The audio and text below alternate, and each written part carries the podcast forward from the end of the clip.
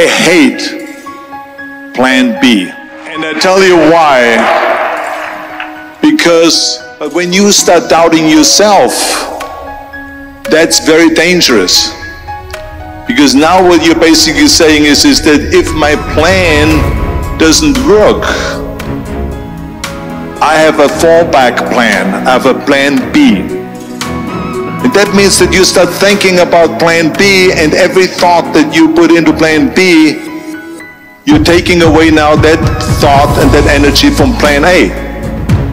We function better if there is no safety net because plan B becomes a safety net. Don't be afraid of failing because there's nothing wrong with failing.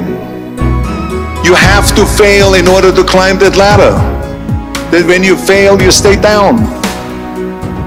Whoever stays down is a loser. And winners will fail and get up, fail and get up, fail and get up. You always get up. That is a winner.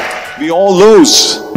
We all have losses. This is okay. And this is why I say don't be worried about losing because when you're afraid of losing, then you get frozen you get stiff, you're not relaxed.